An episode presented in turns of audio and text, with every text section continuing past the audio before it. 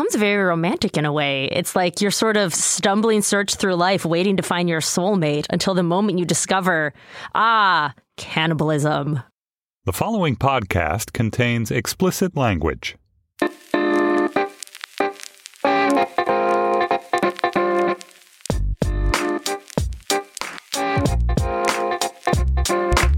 Hello, welcome to Sex Lives, New York Magazine's talk show about sex. I'm your host, Maureen O'Connor, and this week we're talking about porn, what it does to us, and the strange places it takes us to in our minds, in our lives, in our culture, in politics. I'm joined this week by science writer Daniel Engber, who recently wrote about the topic politically and who has had a couple strange brushes with the fetish pornography world of his own. Welcome, Dan. Thank you. You wrote about the science behind what pornography does to our brains, inspired by the Republican Party. Is that right? Yeah, there's been um, a bunch of reports now that there may be a crackdown on pornography coming. Senator Todd Weiler has introduced a resolution declaring pornography a health crisis in Utah. Pornography has the same impact and the same changes on your brain that a drug addiction does. His resolution is the biggest international news from Utah's legislature this year. This article appeared in the London Daily Mail. Comments included, quote, just another religious nut job interfering in private lives, and quote, he came to this conclusion after extensive research. The idea that pornography could be a public health crisis sort of stems from this idea that people who look at porn might be less interested in their primary relationships or they might be unhappy with their sex lives. Um, can you explain sort of what that finding was and how people have sort of interpreted it since then? Sure. So there's this finding that, you know, generally speaking, there's this link, this association between pornography use and relationship quality. Well, mm-hmm. Douglas Kenrick had this idea that maybe what's going on is when you look at images of beautiful people, it's kind of like it makes all regular looking people look uglier by contrast. And he compared that to, you know, if you stick your hand in a bucket of ice water and then mm things, it'll affect your sense of temperature. The next thing you touch will feel warmer, if I have that right, um, in contrast. So he thought, well, maybe that's true of our judgment of people's attractiveness. So first he did this study in the 70s where he had people watch Charlie's Angels, and mm-hmm. that made them rate average looking women as being uglier because they had just been looking at because they've been looking at Farrah Fawcett like running around in a bikini. Yeah, exactly. They've been looking at the gorgeous women of, of Charlie's Angels.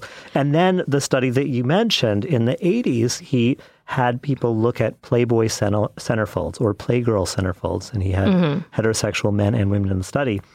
And then each one probably looked at the opposite gender then. So the women looked at Playgirl, men exactly. Playboy, ex- mm-hmm. exactly as those magazines were designed to be done. Yes, exactly. Initially, of course. I don't think that's the way Playgirl played out in the end, but. Right. and then he asked them a bunch of questions about how they felt about their romantic partners. Mm-hmm. And what he found in the study was that um, the men, in particular, not the women, after they looked at the Playboy centerfolds, but not when they looked at you know abstract art. That was the sort of the control condition. Mm-hmm. Um, they reported that their partners were less attractive on average, and they even said that they were less in love with their partners than the other men who had been looking at the um, abstract art. So, and was that the same finding as the Charlie's Angels finding too, roughly?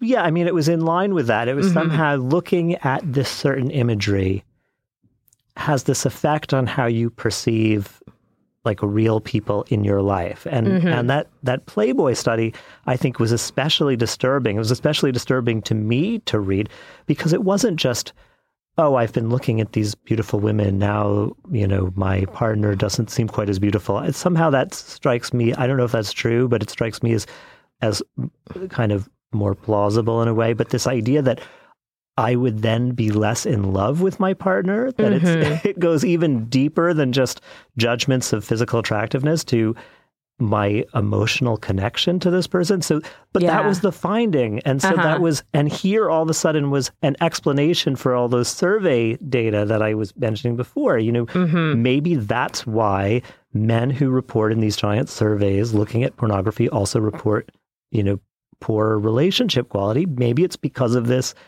laboratory effect that Douglas Kenrick had found that just merely looking at these centerfolds made you less in love with your wife. That's I mean, so intense because you think about like there are times when say I hear an incredibly brilliant person speaking and I think oh the people in my life aren't as smart as they were but I don't think it ever leads to me feeling less in love you know although right. uh, you know, putting you know that it makes you wonder whether actually sexual evaluations are just fundamentally different in the way we feel love. Yeah, I mean that's I think that's one of the reasons why it's such a striking mm-hmm. finding is just again that it extends beyond just this judgment of attractiveness. On the other hand, maybe abstract art just makes you really desperate, and you're like, I'm so in love, I can't be alone anymore. I'm so lonely when I look at these splatter paintings. Well, then that's you... how I feel when I go to like modern art museums. Actually, I don't know if you found that the abstract art made people more in love with their partners, but maybe that can't be ruled out. It took me a minute to realize that when you were writing about that, that I was like, oh, they're talking about porn right now because yeah. I don't even think about Playboy as porn. Right. Yeah, I.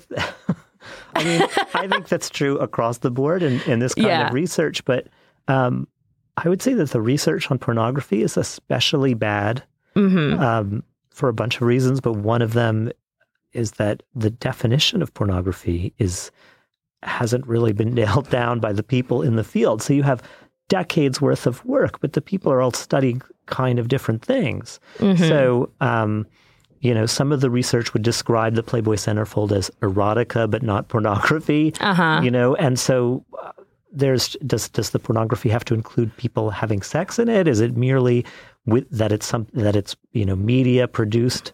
Uh, with the intention to arouse. Mm-hmm. Like these are just a few different definitions that I saw, and um, it's how the hell are you supposed to make sense of this research literature when everyone's studying something that's slightly different? I mean, the first thing you need to do to to get to build a reliable set of results is to make sure you define your terms and you know you're all looking at the same thing. Mm-hmm. So that's just one of many methodological problems with the research on porn, but it's a huge one. You wrote a really interesting piece um, a little while back interviewing the infamous cannibal cop that and you just you just were hanging out with him last night right? As i believe you mentioned in the elevator to me. I was talking to him. The cannibal cop and i go way back yeah. Why do you go so far back with? Wait, before we get into that, maybe as a quick sort of reprisal, the reason I find that so interesting is that the cannibal cop was sort of this almost test case, but it's terrible to say that because he's also a real guy whose life was disrupted when he was discovered hanging out, was it, on sort of a snuff message board? Yeah, that's pretty much it. I mean, he was, he was, a New York City uh, police officer. Mm-hmm. He um, has a fetish for cannibalism and bondage. Mm-hmm. And he started spending a lot of time on this website called Dark Fetish Net. And he would participate in these elaborate role plays with other members of the site where they'd go back and forth and plan the abduction of women and cooking and eating sometimes. Mm-hmm. And he just did this from his apartment, um, mm-hmm. um, sometimes from his phone. And uh, eventually his wife happened to find this stuff on their shared computer, and she contacted the FBI, and they started monitoring his, you know, messages that he would send through the system and otherwise. And he got arrested, charged with conspiracy to kidnap, I think. Um, and he was convicted. That I started following his story when the uh, when the indictment came down. Mm-hmm. He was convicted of this conspiracy charge. Um, and then eventually the judge overturned the jury verdict, saying, which is very, very, very unusual, saying that there just was not evidence, that the prosecution did not provide any evidence that he had actually participated in a conspiracy to do anything, because pretty much all the evidence against him was contained in these fantasy chats that he had online. Mm-hmm. So yeah, that's the backstory for uh, for Gil, the cannibal cop. Breaking news, an almost unbelievable story. A New York City police officer has been arrested in a failed plot to kidnap dozens of women, cook them, and then eat them. Gilberto Valle has become known as the cannibal cop. The 28 year old's wife uncovered the alleged plot. Charged in a conspiracy to commit kidnapping and allegedly used NYPD computers to get information on a list of victims. Defense lawyers did not deny his online activity, but called it a sexual fantasy that he would never act on. These are thoughts, very ugly thoughts, but we don't prosecute people for their thoughts. It comes down to this is this guy just fantasizing, or is there enough evidence to suggest he was really planning to do this? This, this is one of those stories that also, as I've been asking you about this, I realized that I have a hard time judging whether people outside of New York, how aware they were of that. Because his sort of, when he was in court, it was like on the front page of the New York Post. Like every oh, single day was the new details. And every single newspaper was doing sort of explainers about what is cannibal fetishism. I mean, such a huge part of, I think, why it was a flashpoint. I mean, in addition to the fact that like he's a member of the NYPD, so he's like this quasi, the type of person that we have a reason to talk about in New York City. Um, but also just that nobody had heard of this type of fetish before. Like I literally to this day, whenever someone talks about eating whole pig, like a pig roast or whatever, I literally always think of how in the Cannibal Cop articles they talked about how they called eating humans long pig mm-hmm. because we're like a long stretched out pig. Yeah. That is jammed in my mind forever. And I don't know, maybe I just really wanted to talk about that. No, I mean, I think Maybe I too wanted to envision this, but is that is that everybody was in some level participating on a really really low level of just sort of crazy weird imagination stuff that was titillating? Was it directly sexy? Probably not for most of us. For most of us it was titillating in a sort of horrified titillation way. Yeah, I mean, just I can provide a segue from our Yes. conversation before, which is, I mean, this certainly was very bad for Gil's relationship. His wife Yes. left him, uh, took their their daughter. that was a very with her. very bad type of shrimp that he was eating on his very own Very bad type of shrimp. Um, one thing I wonder about is, did it have to go that way? I mean, so Uh-huh. it, it Gil was, you know, had his life on Dark FetishNet, Mm-hmm. and his wife was no part of that at all. He kept them Yeah. completely separate, and to him that was totally fine. It was working working okay. You know, sometimes he'd be tired because he was up late chatting with these guys, but um, but it worked out fine. But you know, I wonder if that might not have been sustainable. One of the uh, one of his co-defendants, because this was charged as a conspiracy, so a bunch of these guys from this website were rounded up by the feds. Um, one of his co-defendants, um, I remember that guy's wife was like, "Yeah, I knew about it. It's fine. I'm cool with it. It's just like his his weird chats, you know." That's, um, so I don't. That I mean, I think it's a good example of how this stuff can be very destructive to a relationship, but maybe not always, depending on what kind of relationship you're in. I think it's that we have this sort of ongoing idea that the real you is the you you are when you're sort of by yourself. The mm-hmm. idea being that that's a true you that is not performing for society's expectations. It's just pure what do you want. Although, as I think we also see in Gil's case, there actually is sort of a performance there too. That's a different social world where he is, you know, having some sort of social cachet because he's able to help you know, make friends and come up with pervier fantasies than they are, or you know that they they they had these chats with one another. So there actually is even sort of a social element there too. Oh yeah, and I mean one of the interesting things. So Gil was named the cannibal cop. A whole big deal was made about when he was in in prison. He was you know he was working in the kitchen, and everyone's like ah, outrageous. But Wait, wait, were people acting like it was outrageous? You mean like in public, like in the newspapers, or Yeah. were the actual people in the jail be like, "Oh my god, the cannibal cop's cooking"? I think they, I think he he got some grief while in jail, but it was Okay. you know it was like a tabloid story. And when I finally, so I'd been writing about his case, I'd been emailing with him while he was locked up, and then when I finally met up with him in person, we when we just talked about talked at greater length. It was funny. I found out that like the cannibalism angle is not really his bag as much. Like he's kind of into it. He's into like the preparation for the cooking, but mostly he's a kind of like a bondage guy. So he likes the idea of, you know, trussing someone up for cooking. He's not really. So when he would get in these fantasy He's like the chats- foodie Christian Grey in his mind.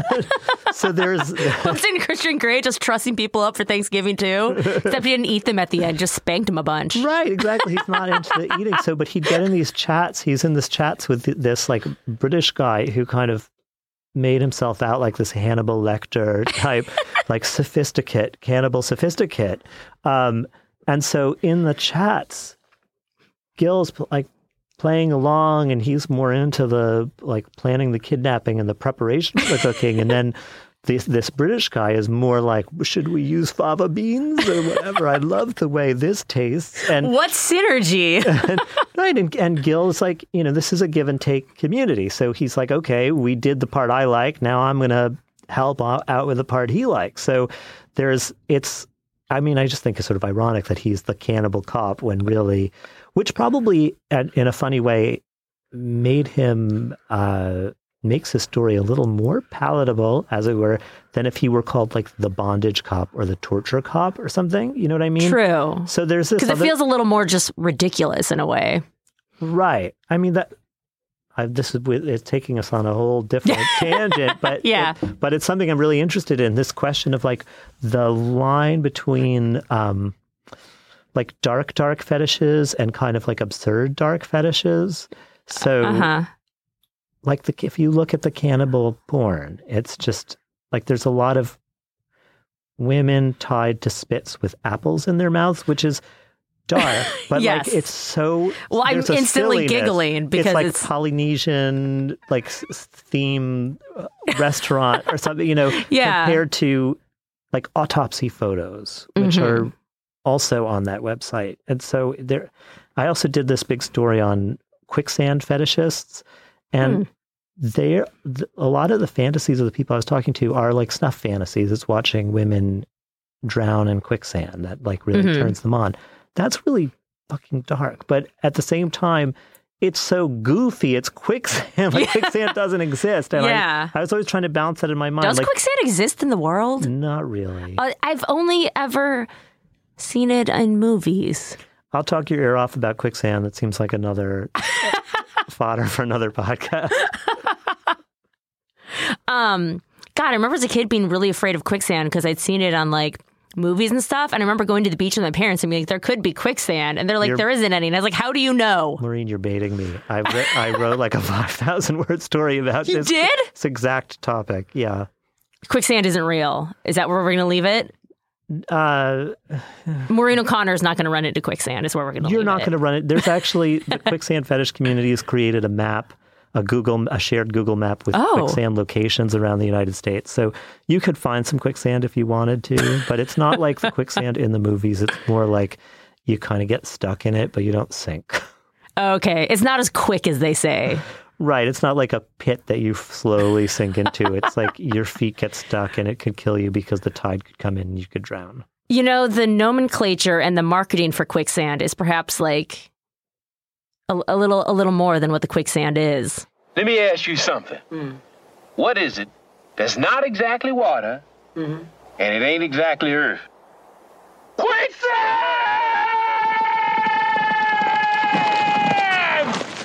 Speaking of strange fetish pornography, there's a famous story you wrote. I believe it was crying while eating. The story of how you you inadvertently turned your girlfriend or perhaps yourself into a food fetish porn star. That's like a narrow reading of. it. it's how I became a viral internet uh, sensation. Oh, sorry. I always just go for the porno angle. I mean, narrow's what I do here. Yeah, I created a, a website um, with my friend Kaz Noskowski called cryingwhileeating.com, which was videos of people crying while they ate, which we thought were really funny. And um, with the goal of creating a viral sensation. Yeah. And for a minute in 2005, it was a viral sensation. We were like on The Tonight Show talking about it and stuff. Why? Why was it interesting to people? Like, yeah, it wasn't sexual initially. No, no, I think it was, it's just funny. Like, next to people would create their own videos and send them in, and they tell us what they were eating and why they were crying. So, the comparing those two things is funny. And it's just funny to watch people cry while, they're eat, while they eat. It also points out that if there were to be that everyone's you know, into whatever they're into, and then they find a way to funnel it into a sort of established fetish institution, that also would suggest that they're potentially would explain sort of trends in fetishes almost. that if we look at sort of historically, that there are moments when it seems like everyone's talking about being tied up by a rich man who spanks them, whatever. And then you could imagine sort of any number of interests that sort of all get funneled together into the Right. Fifty Shades fantasy of now, or into cannibalism, or office scenarios, or whatever it ends up being. Yeah, and I and it's so interesting to talk to people who have very specific fetishes about the path, like the the all the forks in the road that led Mhm. to that specific thing. Like first I was into this, and then when I was looking at this online, I came across this website which had images. I mean, even we were talking about the cannibal cop. Um, I'm sure if you asked him about it, he would tell you all about how he was first into uh, like bondage, and then he ended up on a cannibalism site, and he just liked the images that were bonded. The woman tied to the stake was what he liked. What happens after she's tied to the stake was sort of beside the point to him. So he ends after that whole kind of like random walk through the world of of you know of the wonderful world of fetishes. He ends up in this world of cannibal fetish. I mean, it's just that's really interesting to me the path that one might take and how many just sort of random coin flips there are along the way that you could end up in a certain place. It becomes very romantic in a way. It's like you're sort of stumbling search through life, waiting to find your soulmate until the moment you discover, ah, cannibalism. Exactly. I love that. Is there anything else you want to talk about? I feel like we've talked about I everything I've ever reached- done no, but there's so much more. Um, except sex and nursing homes. yeah. Oh my God. We didn't even his award-winning story about My sex and nursing piece, home. yeah.